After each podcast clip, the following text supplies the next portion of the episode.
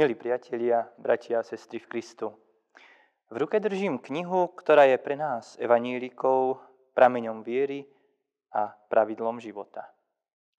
Prameň viery a pravidlo života.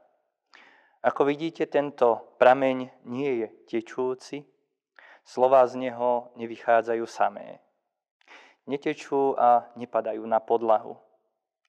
Predpokladá sa tu, že majú čitateľa, ktorý jednotlivé písmená slova, verše, kapitoly, strany, listy tejto knihy kníh obsiahne svojim zrakom, prečíta a pochopí ich. Načrie z nich plnými dúškami, alebo len berie trochu po malých kvapkách. Prameň viery. Pijete z neho pravidelne? Alebo sa len spoliehate kedy k vám príde cez iných ľudí? Ako často sa váš zrak uprie do týchto strán a vyčerpáte vlahu pre vašu dušu v tomto uponáhľanom svete? Prameň viery a pravidlo života. Áno, nie je to len napojenie na živú vodu, ale aj spôsob žitia, pravidlo v tomto svete. Biblia, ako dobre vidíte, je hrubá kniha, tvorí ju vlastne 66 kníh. Každý kresťan tak má so sebou malú knižnicu v 1189 kapitolách starú a novú zmluvu. Iste v nej nájdeme mnoho pravidiel pre náš život, mnoho príbehov, mnoho ľudských osudov. Témy, ktoré sa veľakrát opakujú aj v našom dnešnom svete. Nájdeme tu Boží riadenie a jeho slova do ľudských srdc. Milí priatelia, aby sme to však vedeli obsiahnuť, potrebujeme jedno. Tento prameň viery, toto pravidlo života aj čítať.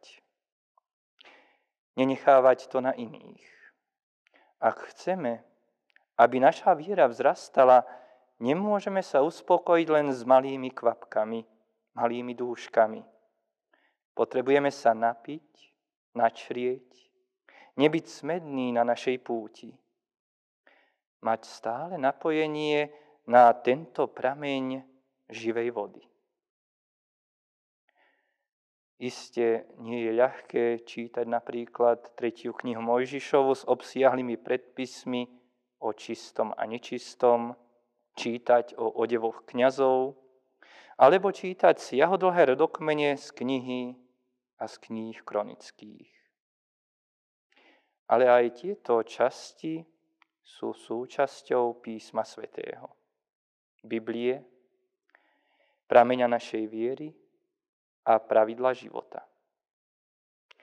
Pri ich čítaní si musíme položiť otázku, prečo sa dostali do Biblie. Čo bolo cieľom, riadením Božím, čo nám Boh chce aj cez tieto časti povedať. Nám, ľuďom dnešnej doby. A tieto otázky si nekladieme len my. Keď apoštol Pavel písal druhý list svojmu vernému spolupracovníkovi Timoteovi, v 3. kapitole v 16. a 17. verši píše tieto slová. Každé písmo, vdýchnuté od Boha, je aj užitočné učiť, karhať, napravovať a vychovávať v spravodlivosti, aby bol človek Boží dokonalý a spôsobný na všetko dobré.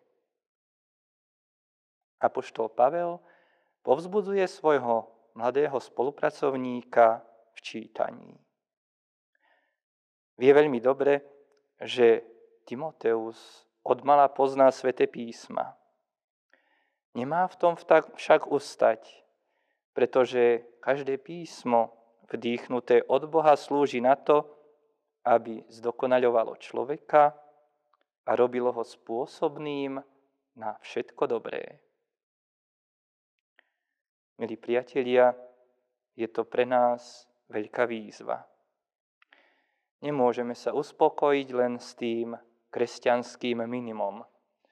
Poznať zo pár veršíkov z Biblie, ako je Ján 3.16, či list rímským 1.16, alebo 1. korinským 15.10. My, kresťania, musíme byť stále napojení na ten prúd živej vody, na ten prameň viery, na to pravidlo života. Prečítali ste ju už celú? Chcem vás v tom povzbudiť. Blíži sa koniec cirkevného roka. Spomenul som, že v Biblii máme 1189 kapitol. Ak by sme ju začali čítať po jednej kapitole každý deň, prečítali by sme ju celú za 3 roky, 3 mesiace a 3 dni. Prajem vám, aby ste v takomto nasadení vytrvali. A Božie slovo bolo pre vás každodenným dúškom živej vody. Amen. Pomodlíme sa. Ďakujeme Ti, hospodine, za Tvoje slovo. Za slovo, ktoré nás učí, ale i karhá, napravuje i vychováva v spravodlivosti.